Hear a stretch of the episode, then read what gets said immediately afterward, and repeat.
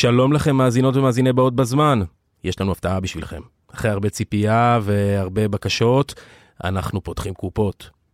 מוזיאון תל אביב, אולם אסיה, 13 בספטמבר, 8 בערב. הלינק לרכישה בתיאור הפרק. כאן תמר ברוש, מנכ"לית הקתדרה במוזיאון ארץ ישראל. אצלנו תוכלו לשכלל את המוח וגם לפגוש חברים. בעדיון החדש שלנו תמצאו מידע על קורסים וסמינרים באחוזות נופש וגם הטבה מיוחדת למאזיני ומאזינות באות בזמן. כדי להכיר את התוכניות מקרוב, פשוט דברו איתנו, כוכבית 5288, או היכנסו לאתר הקתדרה במוזה.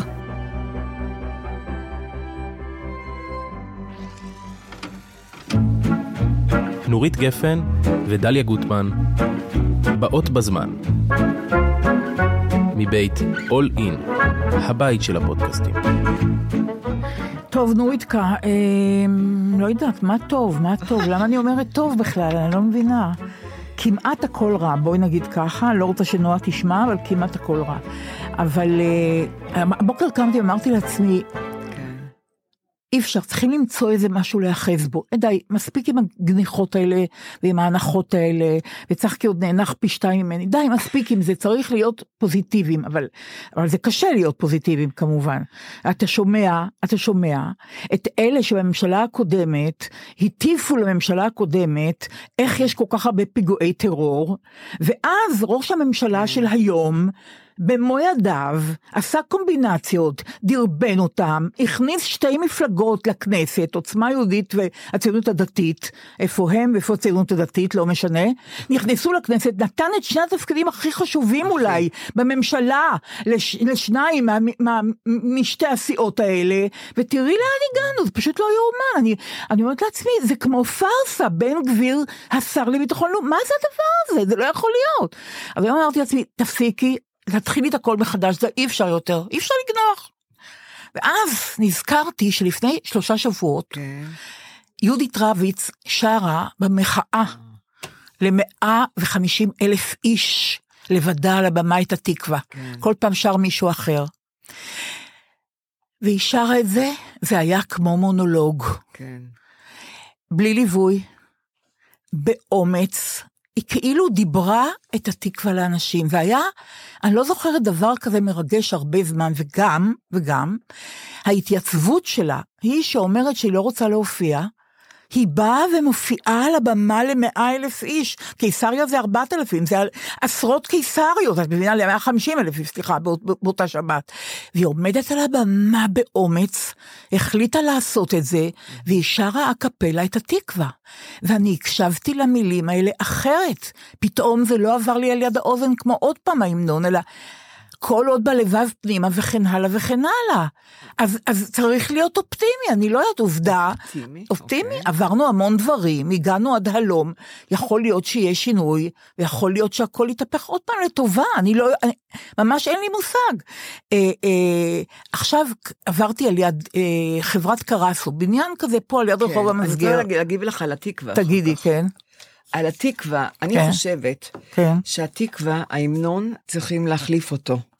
לגמרי, כבר מזמן. מה זה עין לציון צופיה? כשהיינו בגולה, עין לציון צופיה. אנחנו כבר לא בגולה, אנחנו כבר כאן. התקווה, נגמרה התקווה, התקווה התממשה, אנחנו פה, נכון?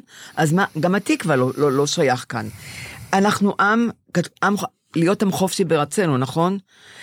נדמה לנו דרך אגב, חשבנו בהתחלה שאנחנו חופשיים פה, אני לדעתי היום אנחנו לא חופשיים, זה כן כדאי לשיר, כי אנחנו לא חופשיים. תודה לה, יש את משהו. משהו אני אחד. וארץ ציון וירושלים, צריכים להוסיף, וארץ ציון וירושלים, המערבית והמזרחית, ויהודה ושומרון, ורמת הגולן, זה ארץ ציון, שום ארץ ציון, זה ארץ אוכלת יושביה, זה לא ארץ זבת חלב ודבש, אלא ארץ אוכלת יושביה, ואני רוצה להגיד לך, אתמול אני ראיתי, יש בערוץ 8 בהוט, שעבדתי שם 15 שנה, עשו סדרה ליבוביץ', 3 פרקים, ולא יכולתי לראות את זה, באמת לא יכולתי לראות את זה,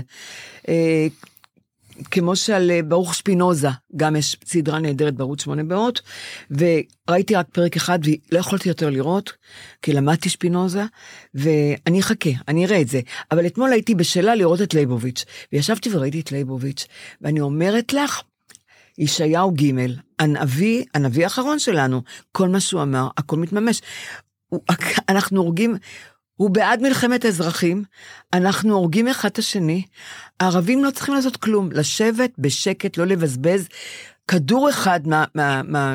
אני יכולה לבקש אותך משהו? כן. בבקשה תעזרי להיות אופטימית היום, אם את ממשיכה בזה, אני מתחילה לבכות, לילל, היום נהרס לי, אני מהבוקר עובדת על עצמי להיות אופטימית, עשי לי טובה, היום תעזרי לי, רק היום, אני מכבדת את מה שאת אומרת על התקווה, ויכול להיות שאת גם צודקת, אין לי כוח להתעניין בזה עכשיו, כי אני רוצה לעבוד על עצמי, להיות אופטימית. אבל דליה, קראתם את העיתונים, אותם החרדים? אני מסכימה איתך, אין לי מילים. את קוראת כמה ש"ס מתעצמת? אין לי מילים, אבל תראי. את קוראת כמה כספים הם נותנים? אבל תראי, עכשיו... איפה אנחנו? בדרכי הנה, תקשיבי, ראיתי בניין של חברת קרסו, זה שלט ענק. אסור להרוס את כל מה שבנינו, חובה לפתור, חייבים לפתור את זה יחד. אסור להרוס את כל מה שבנינו, חייבים לפתור יחד. מה זה היחד? אני לא יודעת. הייתה פה שפה משותפת. פעם. לא, לא כל כך פעם, לא כל כך מזמן. היה ראש ממשלה אחד שהלך והרס את זה, עוד מטר ועוד מטר, עוד דונם ועוד דונם, עד שבאמת לא נשארה אחווה. אבל כשהוא ילך, אני בטוחה שגם חלקים ממפלגתו, אין לי ספק בזה, אלה ששותקים עכשיו, יעשו מעשה. אז אני אופטימית, אני רואה את הכתובת הזאת, על הבניין של חברת קרסו, ואני אומרת לעצמי, אז לא רק אני, יש גם אחרים אופטימיים, יש גם אחרים שרוצים להיות מעורבים, הם לא מסתירים את דעתם הפוליטית. לדעתי את עיוורת. יכול להיות. תהיה גלות שלישית. נורית, את זוכרת מה שסמדר אמרה?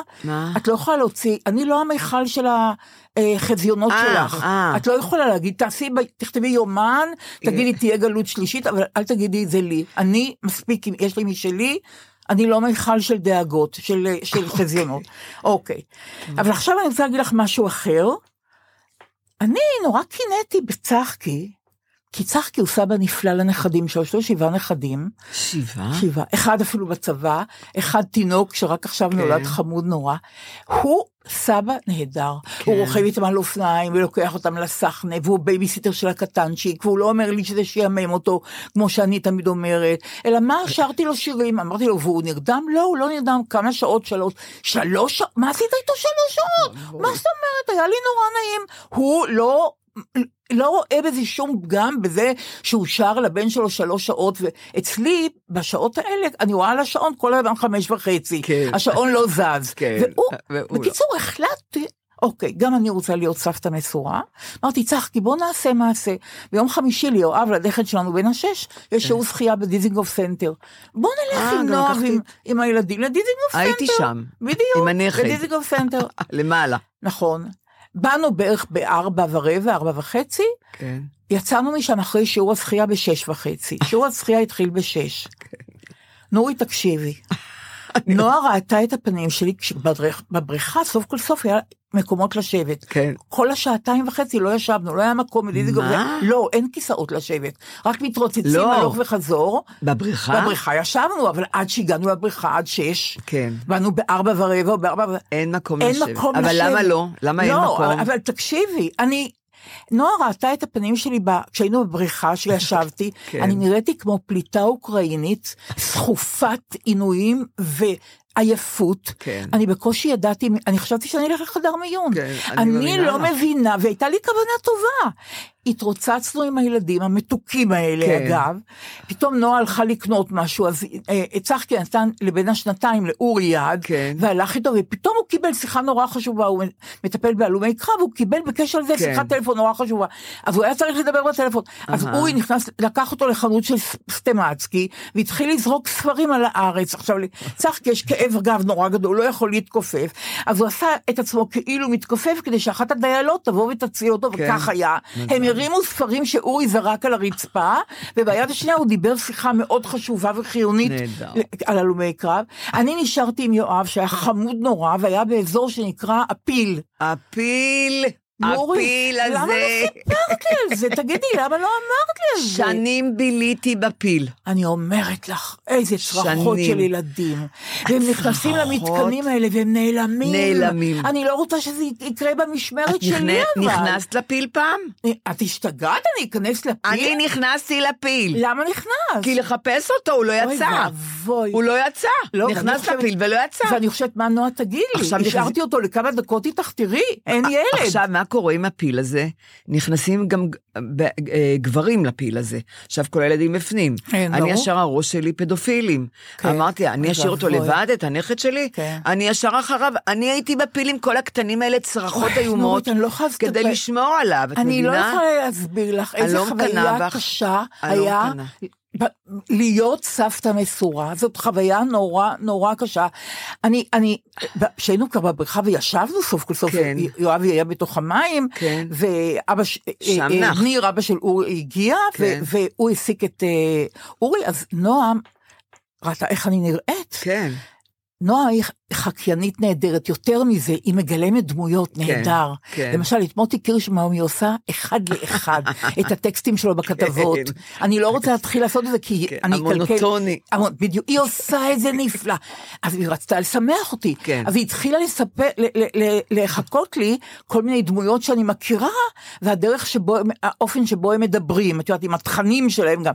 ואני סוף כל סוף עלה חיוך על פניי, ממש הייתי היחידה שמצחיקה אותי אגב, אז קצת חייכתי, אבל הרגשתי שאני דלת כוחות, הרגשתי שאני הולכת לחדר עיון. דליה, קשה לנו כבר. אבל מה עשית? ומה את עושה עם הנכד שלך בן השבע? את נורמלית? מה את עושה? אני לא לוקחת אותו לכאלה מקומות. אני עשיתי את זה עם לב הבחור שלי, רצתי לכל המקומות. זה היה קשה. ועדת שיש בקניונים אין ספסלים שתשבי, כי רוצים שתרוצי כל הזמן ותקני. כל הזמן תרוצי, לא תשבי לרגע.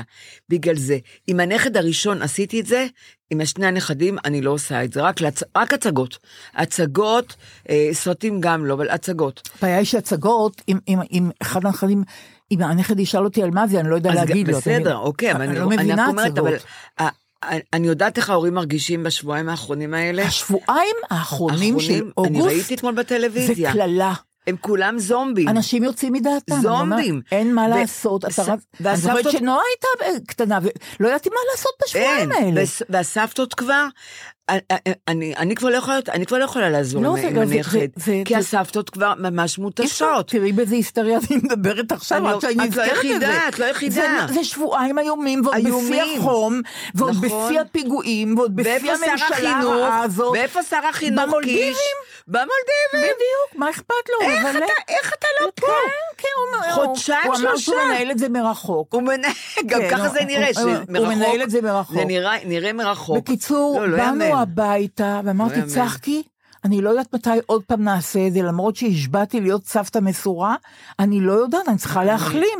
אין לי כוח. לא, זה ממש הכי קשה שיש. תשמעי, בגלל שהילדים גם עושים את הילדים שלהם מאוחר כבר, לא כמונו שהיינו צעירות. נכון, אז הסבתות כבר, אז הסבתות היום, אני כבר בת 79. את תגידי, לקחי... את עוד לא בת 79. עוד חוק. בסירי לסירי. אז למה, אבל כשנגיע לסירי לסירי. מה עוד שנייה, על מה את עברת? אני לא מבינה את הדבר הזה. אני עד היום האחרון סופרת.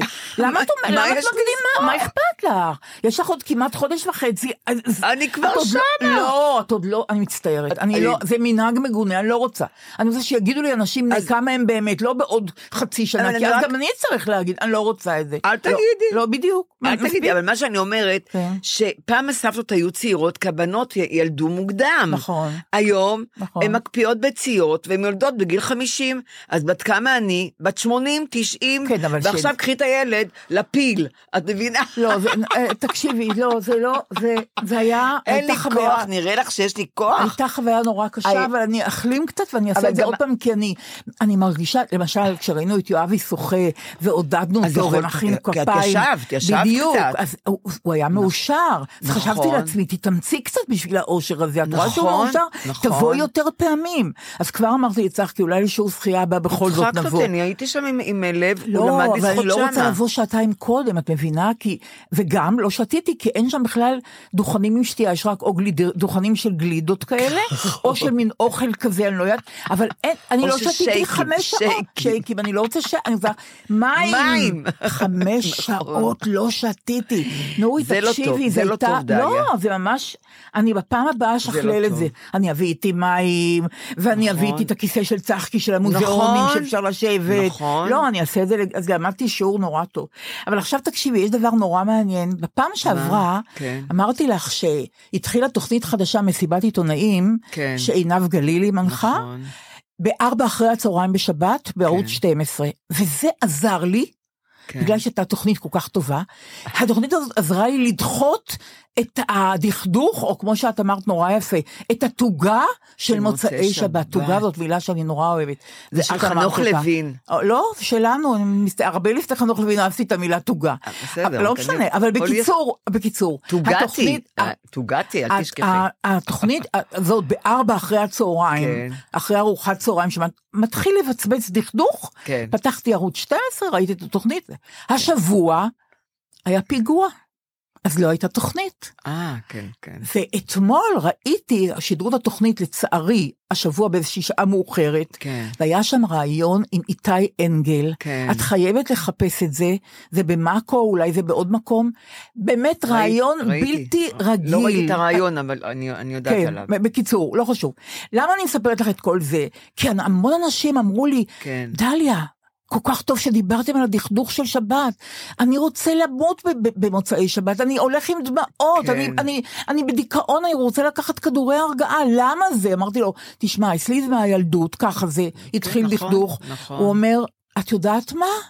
תחשבי מה שערו ברדיו, כל שבוע אחרי ההבדלה, אמרתי לו, אתה צודק, שבוע טוב, עם החזן אפרים די-זהב, שהיה חזן נפלא, כל שבוע, אחרי ההבדלה, כל שבת אחרי ההבדלה, פתאום בכל ישראל, ברדיו, מכל הבתים, שבוע טוב, שבוע טוב, אני נשבעת לך, זה כל כך מדכדך אותי השיר הזה, זה כל כך ממסד את התוגה, זה כל כך לא נותן לה לחלוף, זאת אומרת, עכשיו בואו נמצא את הצער, את הדכדוך, בואו כולכם, לא, אני אומרת לך, אז הנה המילים של שבוע טוב, אני רוצה לה, לא, אבל ככה, קודם כל, 8 פעמים, שבוע טוב, תספרי. שבוע טוב, שבוע טוב, שבוע טוב, שבוע טוב, שבוע טוב, שבוע טוב. כבר יש לי דמעות.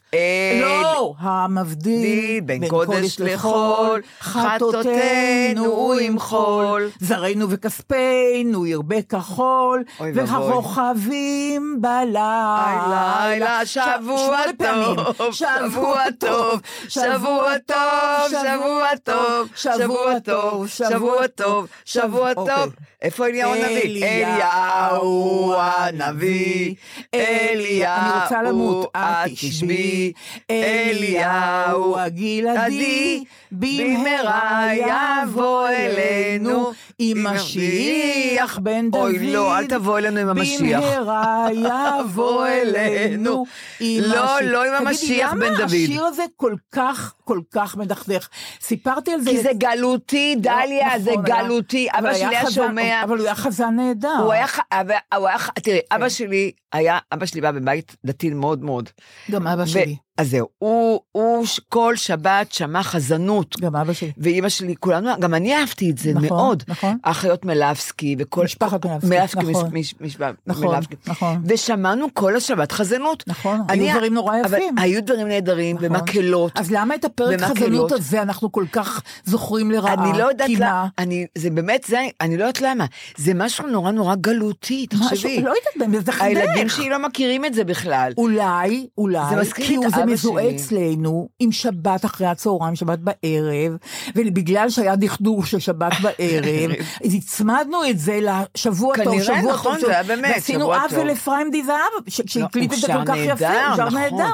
אני לא יכולה לשמוע את השיר הזה, נורית, יורדת עליי עצבות, עכשיו ככה סיפרתי את זה לצחקי, אומר, אל תשאלי, אחיו יוסף שריג נפל מלחמת יום כיפור, כשהוא היה בן 29, כשהוא היה בצבא, הוא היה בבית ספר שריון, הוא היה קצין, והוא היה בא הביתה, בימי שישי הרבה פעמים, ואחרי הצהריים בשבת, הוא בא להיפרד מההורים, היה בא להיפרד מההורים, ותמיד כשהוא נכנס הביתה, לחדר, כמו שקראו לזה, של ההורים בבית השיטה, היה השיר, הפרק חברות, שבוע טוב. עכשיו ככה, הצבא היה סיוט ליוסף, הוא תמיד פחד שממצדיק יתפוס אותו בלי כובע, שהוא יאבד את הנשק, עכשיו אי אפשר לחיות בבית השיטה וממשפחת שריג בלי להצטיין, אתה לא יכול שיתפסו אותך, נורא והיום, אתה חייב, אם אתה לא מצוין אל תחזור הביתה בכלל. עכשיו הוא בא, ואל תבוא לחופשות. הוא בא להורים, בא להיפרד, ואז הוא אומר, תמיד אני שומע אצלכם את הקינה הזאת. זאת באמת קינה, לא חשבתי על זה. אוקיי, שבוע טוב, שבוע טוב. זה הסימן הכי נורא שנגמרה החופשה שלי. ואני חוזר לעינוי של ההצטיינות, והפחד להסתבך, ואז הוא פונה, את זוכרת שהיה רדיו נורא גדול בכל בית. פיילוט. כן, ענק כזה, גדול חום. אהבתי אותו, עם המנורות. אצלנו הוא היה בחדר האורחים, קראו לזה, לא סלון, חדר האורחים. אז יוסף היה עומד מול הרדיו הזה, הרדיו החום והגדול, והיה אומר לחזן ככה, גוער בו, מה אתה שמח כל כך? מה אתה צוהל? אתה יודע באיזה מצב אני? וגם הוא היה אומר, מה שבוע טוב? איזה שבוע טוב? זה שבוע רע. אתה יודע מה מחכה לי השבוע? ויום אחד הוא אמר להורים, אני אתחיל לבוא אליכם בשבת בצהריים, לא בערב. אני לא יכול לשמוע את השיר הזה. פשוט תורה. את זוכרת שיוסף הוא אבא של פלג, ואבא של אסף שריג מאיפה הילד. אז זה מה שרציתי להגיד לך על המבדיל בין קודש לחול. על שבת שלום, שבת שלום, שבת שלום, שבת שלום. המבדיל. המבדיל בין קודש לחול. עכשיו כאן, רציתי להגיד לך. אני יכול, דרך אגב, אני יכול. אני יכול. אין שום קדושה. אני אין בי שום דבר קדוש. אמרתי, איך אומרים, ככוכבים, הוא אומר, מה פתאום? ככוכבים. די, לא נרון. שהוא ישיר, לא נכון. עשה לי טובה. לא, הוא אומר, עכשיו אני יודעת, הוא ישמע את הפרק. ככוכבים, כי אין דגש אחרי, לא, ככוכבים, ככוכבים. מזעזע, מזעזע, לשנות את הניקוד. נכון, אז שום כוכבים ושום זה.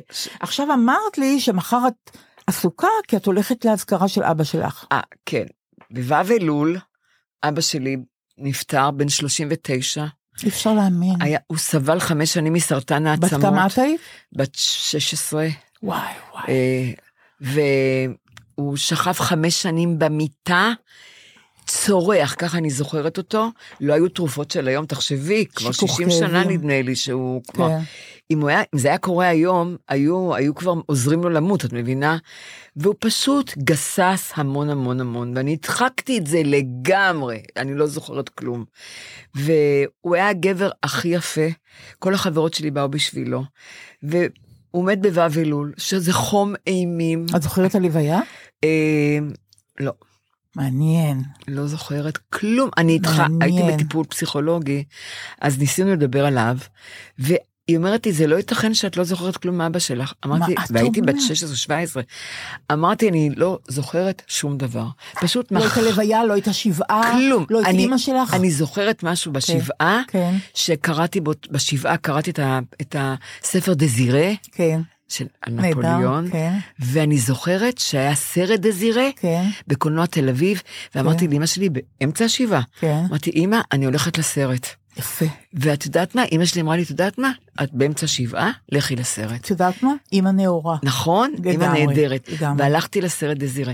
אבל אני שכחתי אותו לגמרי. אבל אח שלי זוכר אותו, עכשיו אח שלי חולם עליו כל יום, ואני לא חולמת עליו. אף פעם אני לא חולמת עליו בכלל. אבל זה מוזר שאת אומרת לי, שאת לא זוכרת כלום. כלום. ואת הולכת להזכרה מחר. אני אגיד לך מה, שאם אני לא הייתי, המון שנים לא הלכתי לקבר שלו, המון שנים, ואחרי פתאום אמא שלי אמרה לי, אולי תבואי לקבר של אבא פעם, ואמרתי, את יודעת מה, אני אבוא, אני לא מאמינה בקברים, דרך אגב, אני לא מאמינה בזה, אבל אמרה בואי, ובאתי, עכשיו, יש סיפור עם אבא שלי, סבתא שלי, אמא שלו, התאבדה, והיא הייתה חרדית, ובבני ברק, ומי שמתאבד, קוברים אותו מחוץ לגדר. עכשיו, הסבא שלי, תנחומה, קובר קבור ליד החזון איש, בבני ברק. והילדים לא רצו שיקברו אותה מחוץ לגדר. אז הם אמרו, נקבור אותה בקריית שאול, שזה, אתה יודעת, זה לא שחרדים. ששם ירשו, כן? ושם ירשו, כן, בבית קברות, ממש, שם, בפנים, לא מחוץ לגדר. וקנו, בדוד שלי קנה עוד קבר לידה, ליד אמא שלו. מי ידע שאבא שלי ימות בגיל 39, ופתאום אבי נפטר, לא פתאום, פתאום, והחליטו שאבא שלי יהיה קבור ליד אמא שלו, וקברו אותו שם, שני קברים אותו דבר, וזהו, בבב אלול, ואני התחלתי לבוא עוד עם אמא שלי אליו, וזה מצא חן בעיניי, למה? אני אגיד לך למה, גיליתי שאני נורא אוהבת בתי קברות, אני מבינה אותך. את מבינה אותי? כן. אני באה לשם, שקט. אני גם בשעות שאף אחד לא בא. נכון, תדעת, אני מבינה אותך. בשתיים, נכון. בחום אימים ואבלול, מחר זה. כן. חום אימים, אני באה עם... את יכולה עכשיו, לבוא בבוקר יותר מוקדם. לא, אבל אני, אוקיי. מה שכן, אני באה עם כובע, כן. משקפי שמש, אני עושה לי סנדוויץ', אני מביאה... את באה לבד להזכר? לבד, אני אף אחד לא בא איתי. למה אני באה לבד? כי אני יושבת ואני מדברת אל סבתא ואליו. למרות שאת לא זוכרת אותו, את מדברת אליו. אני מדברת אליו, אני מספרת לו, אני מספרת לו מי הנכדים, הוא לא הכיר אף אחד, הייתי בת 16. אבל הוא כבר יודע, כל שנה את מספרת לו. אני כל שנה מספרת לו, מה שקרה בשנה הזאת, אני מספרת לו. את מדברת או בלב? מדברת חופשי, ואני שרה לו, ואני יושבת, בכל, לאמא שלי, אמא שלי מתה בפורים, שירה ואני, שירה לקחתי לאמא שלי, כי היא בירקונים, אני ושירה, כל פורים, באות עם מסכה, באות עם שמות ביוטיוב, שירי פורים, ואנחנו שרות שירי פורים לאמא שלי, על הקבר, היא שוכבת עליה, אני שוכבת עליה, ואנחנו שרות, אבל מה קרה? פעם אחרונה הייתה הלוויה לידינו, ואנחנו שרות ושרות שירי פורים עם מסכות, ואנחנו שרות, ולא נעים היה, הסתכלו עלינו, אמרנו, אוקיי, נחכה שנלכו, ונמשיך לשיר לאמא שלי שירי פורים. אבל מחר את הולכת לבדי. אבל מחר, למה הולכת לבדי? אני עושה פיקניק. אני עושה פיקניק על סבתא שלי ואבא שלי. אני מנקה להם את הקברים, נורא קשה לי להביא מים, נורא קשה לי, אני צריכה להביא מים. עכשיו, מה הסיפור היפה כאן? אני רוצה לספר. פתאום התחיל לצמוח קוץ נוראי בין שני הקברים, בין סבתא שלי ואבא שלי, שאני לא יכולה... קוץ שהתפשט על שני הקברים, את לא רואה את הקברים בכלל, איפה אני אשב? אני תמיד יושבת עליהם. אני צריכה לשבת, אני לא יושבת על האדמה. אז... קראתי לאחראי על הגננות של קריית שאול, שקוראים לו מתי. אני יודעת מי זה, נורא נחמד. באמת? כן. די. כי גיסי קבור שם בטח. את רצינית? כן. את מכירה את מתי? כן. אחרי שרק אני. לא. ואז אמרתי, מתי, עד שהגעתי אליו, כן. לקח זמן. כן. לא היה. אמרתי, מתי, אני ניסיתי בעצמי להוציא את... הבאתי מישהו, אבל כל שנה הוא גדל. אני באה פעם בשנה, את מבינה? והכל מכוסה בקוץ הזה, זה קוץ נוראי, את לא מבינה איזה. אז אמרתי לו, מתי, תעשה לי טובה, אני מגיעה, תדאג שלא יהיה קוצים על הקבר. הוא אמר, תדאגי. אני כל שנה מטלפנת לו, יומיים קודם, אמרתי, מתי, אני מגיעה, שלא יהיו קוצים. ועכשיו, עכשיו ליד סבתא שלי, קבורה, עוד לפני סבתא שלי, קבורה מישהי פייגה בונשטיין, אני חושבת שזה השם, כל הקבר שלה קרס לתוכו, שחור, את רואה גם האבן, אין לה כבר אף אחד כנראה, אין לה אף אחד, כי כלום, וגם השם, אין לו, את לא יודעת, בקושי. אמרתי, תשמע, מתי, נורא חבל לי על פייגה, מסכנה, אף אחד לא בא אליה, גם הקבר קרס לתוכה, וזה אבן ישנה נורא, את גם רואה את האבנים הישנות, שזה לפני 100 שנה כבר. אז מה הוא עשה? הוא הלך ועשה לה קבר חדש, כן, מתי, וכיתוב חדש, והכל. עכשיו, מה, עכשיו, לפני זה גם, עוד לפני שהוא עשה את זה, אני באתי לסבתא שלי ולאבא שלי, אני קונה פרחים לפייגה, היא שכנה של סבתא שלי, היא שוכבת לידה, ולסבתא ולאבא, ואני קונה נר נשמה גם לה וגם, ואני אומרת קדיש לכל אחד ואחד. כל הכבוד. גם לפייגה. נראה לי שאת 4 שעות כל הסצנה הזאת לוקחת, לא? ולמה אני אוהבת לשבת שם? קודם כל זה המקום היחידי שמרגיע אותי. אני מבינה מאוד את מה שאת אומרת. אני אומרת לך דממת, למרות שחם לי נורא, אני יושבת לפייגי, על יד פייגי, גם מה קרה, יש לה עץ, שתלו שם עץ, הוא ירים לה כנראה, הוא ירים את הקבר. אז אצלה יש קצת צל, אז אני יושבת עליה, ועכשיו שסידרו, אז גם נוח לי לשבת עליה, אז אני יושבת בצד עם הכובע, אני יושבת שם שעה, שעתיים, ואת שומעת את הרוח בעלים, בעלים של העצים. זה נורא נעים. את שומעת פתאום את כזה, את יודעת, אני לא שומעת. זה כמו מדיטציה. אז לגמרי, את צודקת, לגמרי מדיטציה, ואני בוכה, אני קודם בוכה. מה את אומרת? יותר טוב מפסיכולוג. יותר טוב עכשיו, אף אחד לא עונה לך גם. שקט. את מדברת, אוטוסטרדה, אף אחד לא עוצר אותי. לא אומרת לי מה, נכון? תנסי את זה. נכון. גם בחינם, גם אני מספרת להם, מה קורה, וגם שקט, אף אחד לא עונה לי. ואני גם אוכלת. והשקט, הדממה הזאת. נכון, זה נורא יפה. לפעמים זה נופל על יום שישי גם, אז בכלל, אני לא יכולה... אני מבינה בדיוק למה את מתכוונת. עכשיו, גיסי, חיים בנעמי, היה של אחותי, קבור שם בקריית שאול, וכל שנה היא עושה לו אזכרה, יש כיסאות, אנחנו יושבים מסביב לקבר, ואנחנו מספרים, ואנחנו צוחקים, וזה שעה וחצי, הוא שעה כל כך נעימות לכולנו. היא גם מקרבת נורא. נכון, לגמרי, זה מין גיבוש כזה. אין סנאות, אין נקמנות, אין כלום. כלום, יש רוח טובה. הרוח. ואנחנו, רוח טובה התכוונתי, רוח אנושית טובה בינינו, כן. וקרבת לב. כן, נכון. ואיכשהו היצרים לא פעילים. בכלל לא. ואנחנו טובים אחד לשני. כי את גם מבינה... מוות, פה הסוף. לא, אנחנו גם נורא אהבנו אותו באופן מיוחד. אבל גם את מבינה, תראי, הוא מתחת לאדמה. פעם הוא חי. אין, גם אני ואת נהיה מתחת לאדמה. אבל מה שאני רוצה עוד להגיד, אז אמרתי, מתי, הוא כל כך נחמד אליי, ואז אמרתי, אני אקנה לו שוקולד היום. אז קניתי לו שוקולד, ועטפו לי אותו. והוא כתבנו, הוא אמר, אני אהיה מחר שם בבית הקברות, אז אמרתי, אז אנחנו ניפגש מחר, ואני אביא לו מחר את השוקולד, ואני אגיד לו שאני אוהבת אותו, ושהוא שומר על סבתא שלי, אבא שלי, סבתא שלי, ועל פייגה. עכשיו אני אגיד לך משהו מאוד לא יודעת אם מרגש, אבל משהו על בית קברות. ינקל שבתאי קבור בחולון. בבית הקברות בחולון, אי אפשר לדעת איפה זה, מה זה. פעם קרמלה מנשה אמרה לי, מה את רוצה? כולה סופר. אז לא ידעו איפה, לא נורא בכלל. כן, לא ידעו. וכשבאנו, סיפרתי לך כבר שאני באתי אחרי הלוויה עם אחותי אחרי הצהריים, ובזכרות דברים נפתח בזה שגולדמן התאבד, אחד החברים זה ישראל צזר, לא משנה, ישראל צזר וגולדמן, וישראל וצזר רצים מאחרים ללוויה של גולדמן. אנחנו באות לבית הקברות בחולון, אנחנו לוקחים אותנו לקבר של ינקל שבתאי. איך לוקחים אותך? על ידו, במין עגלה כזאת, סיפרתי לך שפעם מישהו לקח אותנו במין עגלה כזאת. את רציני? בטח, זה שאמר, היו ממטרות, בטח, הוא אמר, תמיד הם עושים לי את זה, וחשבתי שהוא מתלונן על הקדוש ברוך הוא, שתמיד הוא עושה לו אסונות, לא, אני אומר להם לפתוח ממטרות, ב4, והם פותחים את זה ב2, בקיצור, לא, זה לא מה שחשבנו, הוא היה עצוב, לא בגלל מה שחשבנו, התרגז על דבר אחר, לא על הקדוש ברוך הוא. הגענו לקבר של ינקל שבתאי, ועל ידו יש מצבה גולדמן. די, את רצינית? כן. תשתירי, את רואה?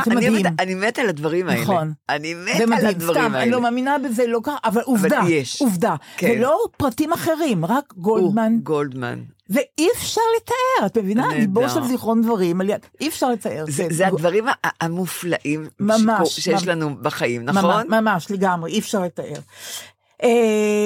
כן, אני רוצה להגיד לך עוד משהו. הרבה אנשים אמרו לי וכתבו לי אס-אמסים ווואטסאפים על הסרט המזח שדיברתי עליו בפעם הקודמת. דיברת, נכון, עוד לא ראיתי אותו. כן, מתפעלים נורא מהסרט, כמובן, זה היה לי ברור, הבמאי, כמו שאמרתי, אבי ליאור חפץ, אבל דיברתי עם בתיה ברק, אשתו של נחום ורבין, שאני רוצה לחזור עוד פעם, בזכות נחום ורבין, ניצלו 37 חיילים במוצב הזה, כי הוא השפיע עליהם להיכנע, בזכותו ניצלו חיים של 37 לוחמים, זה פשוט לא יתואר הדבר הזה. נכון. אז בתיה אמרה לי, אבל בדבר אחד קצת טעיתי, היא אומרת ככה, המוצב הזה נכנע ב-13 באוקטובר, בטלוויזיה לא הראו כלום, הודיעו ברדיו שאחד המעוזים נכנע, אוקיי, ולא היו תמונות, היא ידעה שכנראה נחום שם, כי מראש השנה ועד יום כיפור הוא עבר ממוצב למוצב, היא ידעה אוקיי, ב-14 באוקטובר, יום ההולדת של בתיה, שהיא בחודש התשיעי, הודיעו לה שהוא נהדר, אבל על פי ידיעת צה"ל הוא כנראה שבוי. היא לא ידעה, הם לא ידעו עדיין שנחום התנה את הקנייה הזאת בתיעוד, צילמו את כולם כדי שיהיו בדיוק. אז לכן, כשהתקבלה התעודה של הסלב האדום, רק אז הודיעו רשמית שנחום שבוי, זה דבר אחד, ואמרתי גם שבתיה הלכה לשגרירות שוויץ לראות, לקרוא את אמנת ז'נבה, ולא האג, כמו שאמרתי בטעות. אוקיי, שני הדברים האלה, אני אמרתי בטעות. ז'נבה, כן, נכון. בקיצור, סרט חזק מאוד, חשוב מאוד. אני ראה אותו, אני לא יודעת בעצם. אמרתי כבר את כל מה שאני רוצה להגיד עליו, אבל בכל זאת הוא... עכשיו אני רוצה להגיד לך משהו אחר לגמרי. כן.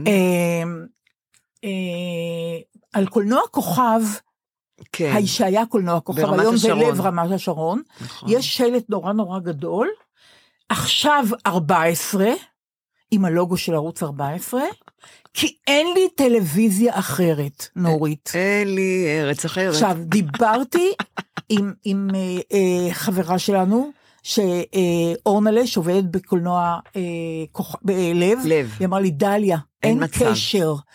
חברת שני סוחרת את האולם, אבל היא לא אחראית לשלטים. השלטים אחראי הבעלים של הנכס. נורית, נכון. ולהפך, אנחנו מתנגדים לתוכן הזה, אבל אין לנו ברירה. לפחות, את יודעת, הוקל לי שזה לא חלילה נורית שני. כשהציפרת לי, זה של נורית שני, ואמרתי, לא ייתכן שנורית שני תיתן לזה יד. לא ייתכן. בדיוק. אז עכשיו את רואה, הבהרת לי. בדיוק. נכון. רצח בקומה השנייה. גלי גינת עם פודקאסט פשע אמיתי, שיגרום לכם לחשוב. משטרה לא מדברת יעל? נכנס גנב, הוא נתן לסיכיל לבחורה. איזה בחורה? אתה מכיר אותה?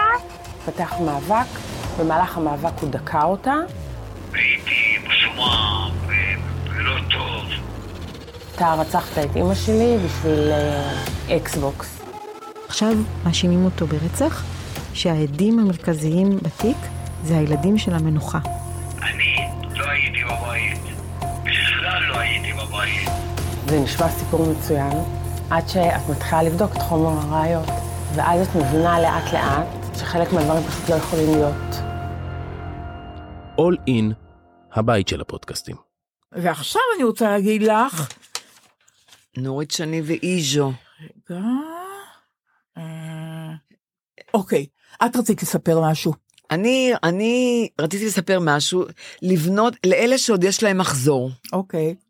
כי אנחנו, לי כבר, זה כיף, 30 שנה כבר אין לי את הצרה הזאת, אבל יש לי ידיד טוב, מאוד מאוד טוב, ויש לו חברה די חדשה, ודיברנו לפני כמה ימים, והוא אמר לי, את לא תאמיני, רבנו. אמרתי, כמה אתם? חודש, חודשיים, שלושה? הוא אומר, אני לא מבין למה היא רבה איתי. הוא היה נורא מסכן. ואמרתי, חשבתי לעצמי, אמרתי, מה קרה? הוא אומר, אני לא יודע, אני חושב שהיא צריכה לקבל את המחזור. אמרתי, אז עכשיו הכל ברור, אמרתי לו. עכשיו תשב, ואני אספר לך מה קורה כשהיא רבה איתך. ואמרתי לו, כשאני הייתי צריכה לקבל את המחזור, כמה ימים לפני זה, אני הפכתי לאישה מרירה, רגזנית, רגישה, בכיתי מכל דבר, נעלבתי מכל דבר, אפילו הייתה בי איזו רשעות שלא הכרתי אותה, וזה לא הייתי אני, זאת לא הייתה נורית, והילדים לא הבינו מה, ויונתן לא הבין מה קרה, והתחלתי לקרוא על זה, אבל אז לא היו אז חומרים על מה שיודעים היום. רק אני זוכרת שהיה מחקר שנשים לפני מחזור עושות יותר תאונות, תראי לך. וסיפרתי לו את זה, הוא אומר, אז על מה קורה לכם? אמרתי לו, ההורמונים משתוללים, אפילו בגוף, הגוף משתנה, והאישיות שלנו משתנה לגמרי. באמת, אני בוכה מכל דבר, ואני מתרגזת, ואני צועקת, זאת לא אני, זאת לא נורית בשום אופן. ואז לקחתי את הילדים שלי, ואת יונתן, והושבתי אותם, ואמרתי להם, תשמעו, כמה ימים לפני המחזור, נורית איננה, נורית הולכת, מגיעה דפנה. החלטתי לקרוא לדמות שלי לפני המחזור, הדמות המגילה והנוראית הזאת, המסכנה, אני נורא סבלתי. את גם בטח סבלת לפני המחזור, לא? הרבה פחות, תכף נדבר על זה. טוב, נדבר, יש כאלה שיותר, יש כאלה שפחות. אני, היה לי פעם נורא, פעם יותר רגוע, באמת זה היה חודש כן, חודש יותר רגוע, חודש נוראי. ואמרתי לילדים, אני אגיד לכם מתי דפנה מגיעה, אין אימא, אין נורית, זאת דפנה אישה אחרת לגמרי. אני מבקשת מכם, באמת, התחשבו בי כי אין לי שליטה. חשבתי אם אני אדע את כל מה שקורה לי בגוף, אני אשתלט על זה, אני אדע, אני יודעת למה זה קורה, אני יודעת למה אני מגילה, אני מגילה ממש. אבל אין לך שליטה על זה, זה מה שנורא, זה הורמונים, אין לך שליטה על זה. פתאום מישהו אומר משהו, אני בוכה. מה פתאום שאני אבכה? אני מתרגזת, אני צועקת, אני נעלבת. אבל אני אגיד לך על מה... אבל רגע, עוד לא סיימתי, רגע. הושבתי את שלושתם ואמרתי להם, עכשיו תקשיבו לי, אני מבקש מכם, אני אגיד לכם מתי אני דפנה. בסדר? ואמרת כבר שתודי... אני אגיד, אבל עכשיו אני מבקשת מכם, אני מבקשת. כשאני דפנה, בבקשה, ללכת ליד הקירות, לא ללכת לידי, קרוב אליי, לא להסתכל לי בעיניים, ולא להתווכח איתי, כמובן לא להתווכח איתי, לא להגיד לי דברים רעים, לא, לעזוב אותי לנפשי 4-5 ימים נוראים ומגילים שאני עוברת, כי אני עוברת באמת תקופה לא קלה בשבוע הזה. והם אמרו, אוקיי, מה טוב שאת אומרת לנו? קודם כל אימדתי את הבן שלי, שהוא בן, ואני יודעת שהמון אימהות מסתירות את זה מהבנים שלהם, אימהות מטומטמות, הייתה לי שכנה שהבן שלה לא יודע בכלל מה זה מחזור, מה זה וסת, מה קורה, הביוץ, הוא לא יודע כלום, היא גם אמרה, לא רק שלא ידע, יחביא את הכל. הכל אמרתי להם, סיפרתי להם על הדם, וסיפרתי להם מה קורה לי, וסיפרתי להם על טמפונים, סיפרתי להם הכל. שירה ו... אביו יודעים הכל, וגם יונתן. עכשיו, אני לא עצרתי פה, הם כבר ידעו את זה. אז יש נורות ויש דפנה. באתי לעבודה, גם בעבודה את מתפרצת, את פתאום לא נחמדה, ואומרים, מה קרה?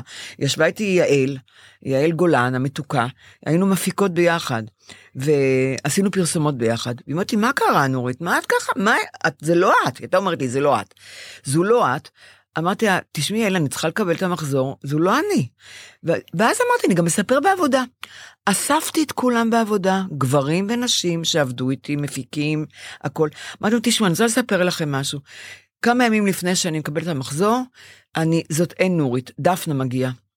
ותבינו שאני דפנה, אפשר גם לקרוא לי דפנה, אבל אני מבקש מכם, כמו שאמרתי עם ילדים, לא להתווכח איתי, לא להרגיז אותי, תוותרו, אם יש משהו, תוותרו, חכו עוד כמה ימים, אני חוזרת. ואת יודעת מה היה? הבנים נורא שמחו שם, סיפרתי להם את זה. אבל מה קרה? אם היה איזה יום שהרמתי קצת את הכל, כי הצבנו אותי בהפקה, אמרו, הדפנה? עכשיו, זה בדיוק מה שאני רוצה להגיד. אבל רגע, אני יודעת מה את רוצה להגיד. הדפנה? אני אומרת, לא, אני לא דפנה, אתם הרגזתם אותי וזה, אבל מה? השאלה הכי נוראית שאפשר לשאול אישה, את צריכה לקבל? זה קטסטרופה. אז לא, אז את צודקת, את צודקת. לא לשאול את, לא, למי כן, אבל למי כן מרשים לשאול? לאל, לקרובים לך. קודם כל אמרת את זה בעבודה, הם לא כל כך קרובים לך. אבל אז רגע, את יודעת מה? אז גם בעבודה, אמרתי להם, אל תגידו, את צריכה לקבל, תגידו, הדפנה, יותר נחמד. אז אני רוצה להגיד לך משהו על עצמי. יותר נחמד, דפנה. אני רוצה להגיד לך משהו על עצמי. קודם כל, זה לא היה קשה. ואם היו ימים פחות טובים, היו ימים פחות טובים. מה, לא היית עצבנית? לא הייתי נורא עצבנית, הייתי נורא, אף פעם לא שיתפתי את נועה, לא הייתי צריכה, כי לא השתניתי, לפעמים הייתי טיפה יותר, אולי רגוזה, אולי יותר מתוחה. את לא בכית? את לא בכית? לא, בכיתי גם בגלל דברים אחרים, בימים אחרים. לא, לא, לא. אני לא אוקיי. ואני רוצה להגיד לך משהו, אבל בדבר הזה יש רשות, שאמרת לי הרגע לשמחתי שאת לא אוהבת את זה. אני שונאת את זה. אומרים את זה בקלות, בטח במחזור לא נדבר איתה. אז הם צחקו עלינו, אני זוכרת. אני יודעת. זה רישיון למיזוגניות. בטח צריכה לקבל. בדיוק. אז חלילה. אני רוצה להגיד לך משהו על בחורים.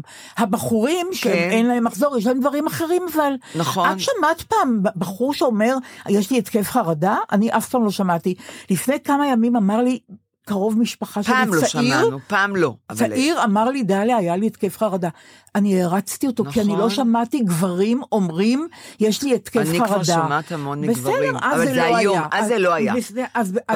אבל גם אני לא ידעתי שהיה לי התקף חרדה. אז לא יכולנו להגיד עליהם, הם עצבנים כי ככה וככה. הם עצבנים כי הם מבוהלים. לא, לא היינו. הם היו מושלמים, אבל כשאת היית פעם אחת מתרגזת, אמרו, בטח, זה בעיניי מיזוגניות. נכון. לכן אני אומרת, זה נורא אינדיבידואלי, לחדות זה יותר קשה, לחדות זה פחות קשה, אבל כולנו תפקדנו כל החיים, וכולנו עבדנו כל החיים, ולא היה דופי בעבודה שלנו, לא היה דופי, בדיוק. אבל אני הייתי אחרת. לא בסדר, אבל אני נגד זה שיעשו מזה קפיטל מהעניין הזה. לכם יש ימים קשים, וגם לנשים יש ימים קשים. אל תתפלו עלינו, אל תגידו לנו שבגלל זה אנחנו עצבניות. היה לי ריב נורא גדול עם מנהל, ובסוף הוא אמר למישהו, טוב, היא בטח... במחזור.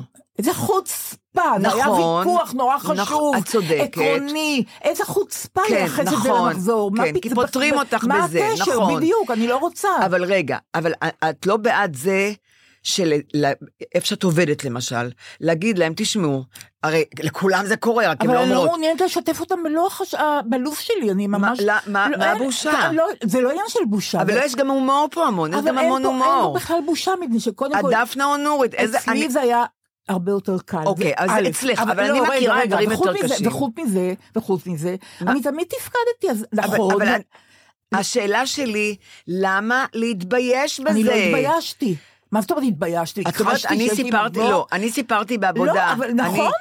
בכוונה, במיוחד לגברים סיפרתי. אני נהגתי אחרת. ואני גם אמרתי, הייתי אומרת להם, הם גם היו שואלים, את נורית או דפנה? בהומור הם היו שואלים. הייתי אומרת להם, אני דפנה, כן. אני נהגתי אחרת, אולי בגלל שתפקדתי מצוין בימים האלה, לפעמים הייתי אומרת לחברה, תקשיבי, אני מצב רוח לא טוב. תפקדת מצוין, את לא ירדת על אנשים? תפקדתי, ירדתי אנשים גם כשלא היה לי מחזור, תפקדתי מצוין. אני לא ירדתי לאנשים בחיים, אבל אני אומרת שאני... תפקדתי מצוין, אלא מה? אני גם תפקדתי. היו ימים פחות טובים, היו ימים יותר טובים. נכון. הייתי יכולה להגיד, חברה טובה, תקשיבי, אני היום זה, בואי נדחה את השיחה הזאת ליום אחר, כי אני מצבוע... הייתי אומרת לה. בואו נגיד לך משהו, אני רוצה להגיד לך משהו. הבת שלי עוד מגבלת מחזור. אז אני יש ימים שאני מדברת איתה ואני מרגישה, אני מכירה אותה, אני יודעת איך היא, ואני רואה שהיא לא היא, זה לא היא. אז אני כן יכולה לשאול אותה. תגיד, לא, אני אגיד לך למה, אני אומרת לה, תגידי, את צריכה לקבל את המחזור? אז היא אמרה לי כן. זה עוזר לי, למה? אני עוזבת אותה, אני לא נוגעת בה. לא אומרת לחלילה מה לעשות, אני אומרת לך, אני נוהבת. אבל זה נורא חשוב גם, זה מתחשבים בהם.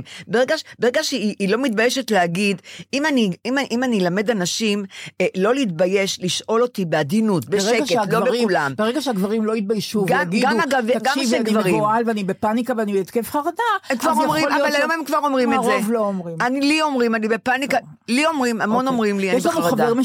כבר איננו, שלא נהג כי היו לו התקפי חרדה, והוא לא דיבר על זה אף פעם, ואת יודעת יפה מאוד מי זה, הוא לא נהג.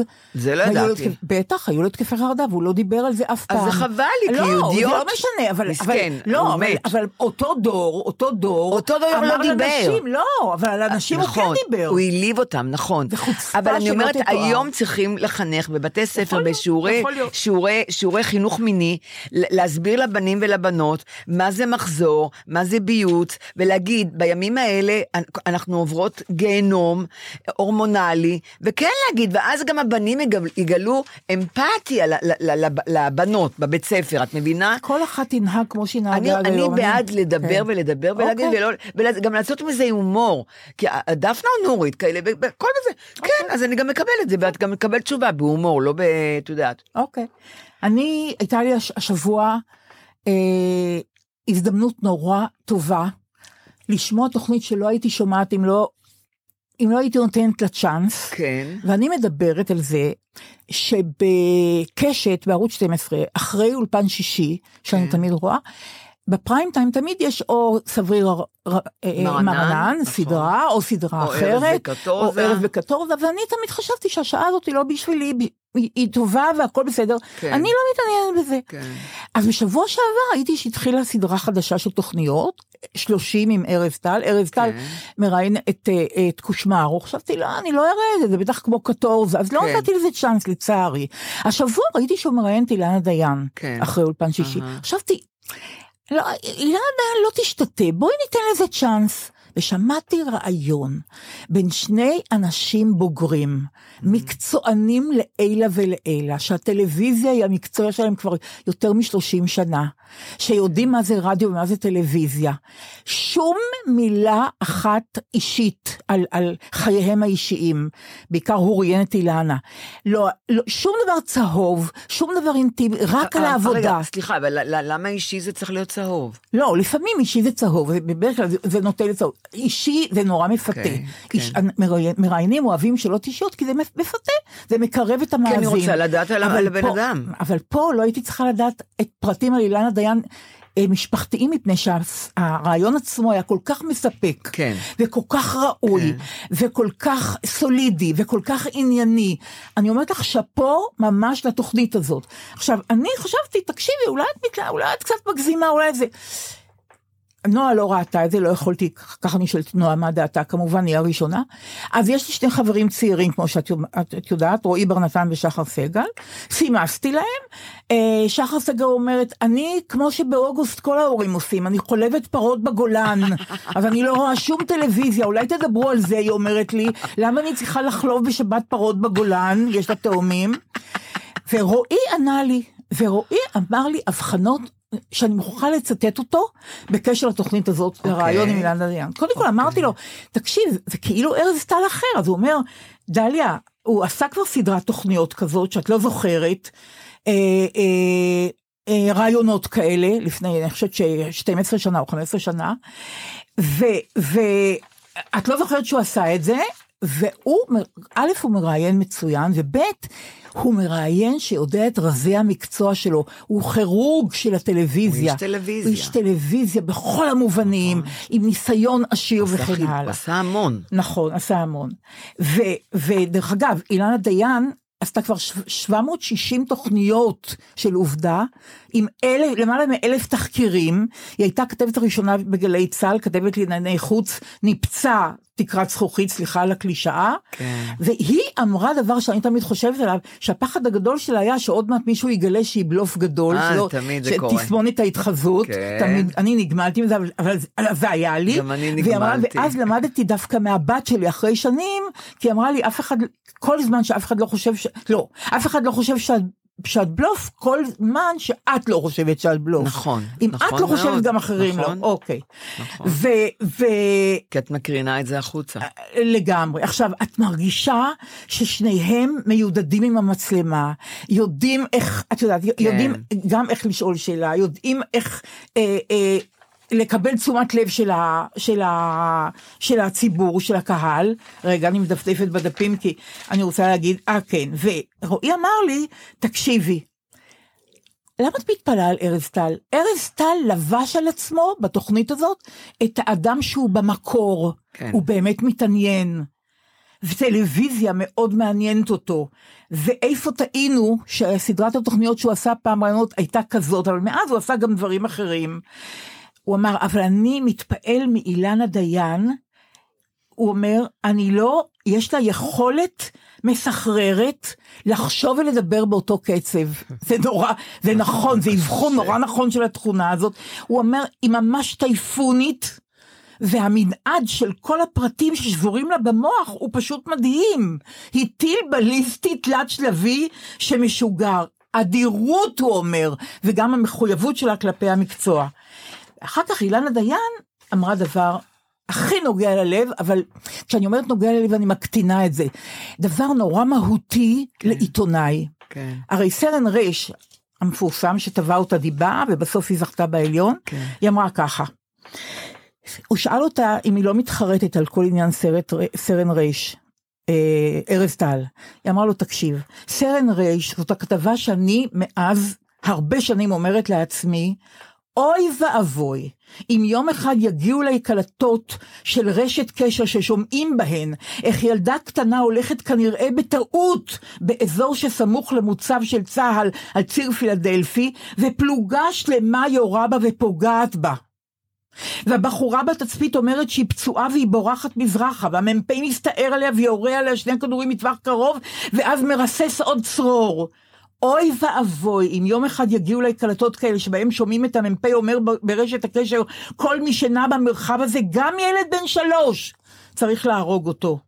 אוי ואבוי, אם יום אחד יגיעו לי קלטות כאלה ואני אגיד לעצמי, אילנה תקשיבי, את תשדרי, והוא יזוכה בבית הדין הצבאי, ואת תפסידי במחוזי, ותנצחי בעליון, אחרי שהוא טבע אותה דיבה, תנצחי בעליון ותנצחי שוב בעליון, ואת לא תשני בלילה כי זה ייקח 10 שנים.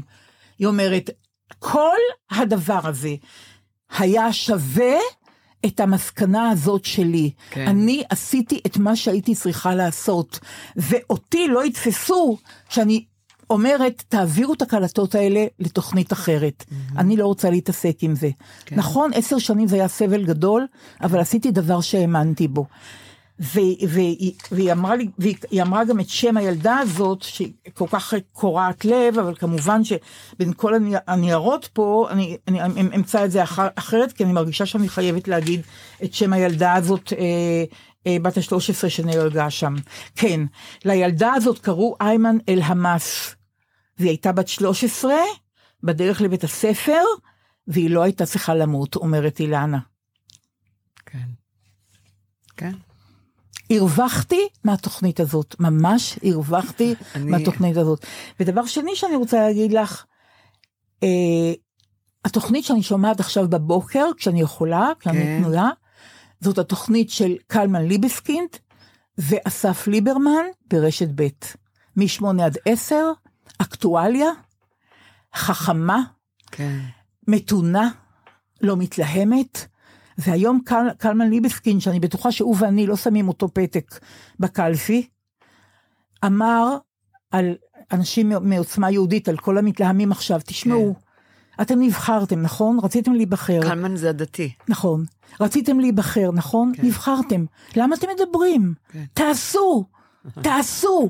כן, תעשו. ועם המשפט הזה יצאתי מהבית, אז אני מאוד, מאוד ממליצה על התוכנית הזאת. את שומעת רדיו בבוקר? כן, לא, אף פעם לא טלוויזיה. לא, טלוויזיה שלי סגורה. רדיו תמיד אקטואליה. עד 5 עם אמנון. אם אני קרא מוקדם אני שומעת את אריה גולן, ואם לא אני מתחילה 8 לשמוע את קלמן ליבסקינד ואסף ליברמן. פעם הייתי שומעת מוזיקה, היום אני כבר לא פותחת כלום עד 1 הצהריים, ואני בבוקר לפעמים, אני שמעתי מוזיקה קלאסית. זה הדבר היחידי שמרגיע אותי. מוזיקה קלאסית. זה מה ששמעתי בבית, שהייתי צעירה. היינו קמים בבוקר עם התעמלות בוקר, אמא שלי הייתה שמה התעמלות בוקר, את זוכרת שהייתה התעמלות בוקר? בטח, ישע. ואחר כך מוזיקה קלאסית קלה. מוזיקה קלאסית קלה. ואז ככה הייתה שולחת אותו לבית ספר. אבל את רואה עיתון בבוקר, כן? 2 עיתונים, מה אני קוראת? איזה עיתונים? הארץ וידיעות. מה את אומרת? בא אליי הביתה. בקושי מספיקה לקרוא את הארץ. באמת אני כבר לא מספיקה. אני לא מספיקה. את יודעת שאני קוראת יותר לאט, נורית? מאוד. ואני פחות מתרכזת, ואני כבר קוראה לפעמים רק את הטיזרים, ולא את הכתבה עצמה. לא, אין מה לעשות. אני כבר אומרת לעצמי, שאין לי זמן לבזבז, על לקרוא עוד משהו, שאני רוצה לקרוא אותו, אני רוצה נורא לקרוא. אין לי לזה זמן, כי יש משהו אחר. נורית, יש לי זמן, אין לי ריכוז. לא, ריכוז, אני לא מדברת בכלל על ריכוז, אני קוראת כל דבר פעמיים. נכון, אבל לא רק אנחנו, דליה. נכון, לא רק אנחנו, אבל חבל שזה קרה לנו. ואחרי דקה, אני גם לא זוכרת מה אני קוראת. נכון, אז בואי נגיד את האמת, שחבל שזה קרה לנו, אבל... מה? אני רוצה להגיד לך, יש לי הפתעה בשבילך, ולפני ההפתעה אני רוצה... כמובן, פינת הסלנג. יומן הסלנג. של דליה ונורית. אוקיי, מתחילים. בשבוע שעבר עשיתי טעות מאוד גדולה. אני לא רוצה להגיד לך מילה שנתנה לנו דניאלה לונדון. כן. ואני אמרתי אותה לא נכון. ועכשיו אני אגיד אותה, אני לא רוצה לחזור על השגיאה. כן, אז אומרים את זה. 2 פאים. קיבלתי אולי 30 תגובות. דליה אומרים להתפלפ. להתפלפ. ומה אמרת? אמרתי, לא משנה מה אמרתי, זו בושה גדולה. צריך להגיד עכשיו, להתפלפ, כי זה כמו he flipped. נכון? בדיוק. אבל אז אני... את אמרת ככה. לא, לא, לא. אני אמרתי דבר משובש. להתפלט אמרת? לא, זה לא... בואי לא נחזור על הטעות שלי, כי זה עוד פעם, את יודעת, נצא עם הטעות הזאת. היה לי גם איזה משהו, אני חושבת. אבל שחר סגל, חברה שלי, אמרה לי, יש לי בשבילך מילה לפינת הסלנג. כולם בסביבתי נורא מתוחים, לתת לי כבר את מילת הסלנג, ואז אני אדבר איתם על מה שהם רוצים. עד שהם לא נותנים לי מילה, אני לא מדברת איתם. תתאמצו, ואז אני אדבר איתכם. אז היא אומרת ככה, אני באורות. אמרתי, סליחה? היא אמרה, זה כמו אני באופוריה. זה כמו אני אפה. אני באורות. שחר, מה שלומך? אני באורות. אני עושה סדרה, כותבת עכשיו סדרה חדשה, אני באורות, אני עפה. אז זאת המילה החדשה של השבוע. אוקיי. ועכשיו גומת החן. מהי הפעם גומת החן? זאת הפתעה. אוקיי. אני לא אוהבת הפתעות. ביום חם כזה, אני מרחם על השמש הרותחת מעלינו, אדומה ועגולה. כי אם אצלנו חם כל כך, תארו לכם איך זה אצלה. גדול. מי אמר את זה? לא יודעת. יונתן גפן. בבקשה, בבקשה. ביום חם כזה אני מרחם על השמש הרותחת מעלינו אדומה ועגולה, כי אם אצלנו חם כל כך, תארו לכם איך זה אצלה. איזה חמוד הוא היה. איך התקלת אותי, איך התקלת אותי. ואיזה שנון הוא היה. וכמה אני מתגעגעת אליו, כמה לנוכחות שלו, לכתיבה שלו, לישראליות שלו, תסלחי לי. הוא לא, כן. בשבילי הוא עוד לא מת. נכון, את צודקת לגמרי. לא, הוא לא מת. אצלנו עוד לא מת במשפחה, דרך אגב. זה לא רק אצלי. בסדר גמור. הוא ממש עוד לא מת. בסדר גמור. כן, אני יודעת שרוצים להקים בית ספר. ברמת גן. יופי. על שמו? יופי. בית יהונתן. יפה מאוד. וזה יהיה בית ספר לילדים עם צרכים מיוחדים. יפה מאוד. אתמול קיבלתי את ההודעה מרמת גן. איזה יופי. ורני רעב שלח לי את זה. יופי. הוא הדובר של עיריית רמת גן. יופי. ורני חבר שלי, והוא אומר שרוצים, כן, נתנו את הסכמתנו. יפה מאוד. כי מה יותר יפה מבית לילדים עם צרכים מיוחדים? מאוד יפה. בעיניי זה אחי ויונתן, אחי. בגלל שהוא כתב לילדים, וזה ילדים עם צרכים מיוחדים, בעיניי זה יהיה נהדר. אז רק תזכרי שגם לשמש חם נורית כאן. אני רוצה להגיד לך, אני מכירה את השמש טוב. נכון. כי אני לומדת עליה. אני לומדת על השמש. ברור. אני יודעת טוב טוב על השמש. אני לא יכולה ללמוד כבר כלום, כי אני לא מרוקדת. על הכל. אבל אני שמחה שיונתן הבהיר את זה שגם לחם, וטיפה מנחם אותי לא ממש. רגע, מאיפה הוצאת את זה? איזה ספר הוצאת? ראיתי את זה באיזשהו מקום, והעתקתי. שיונתן אמר את זה. כן, טוב. נתראה בשבוע הבא, מותק. ביי. נתראה בשבוע הבא. ביי. ביי.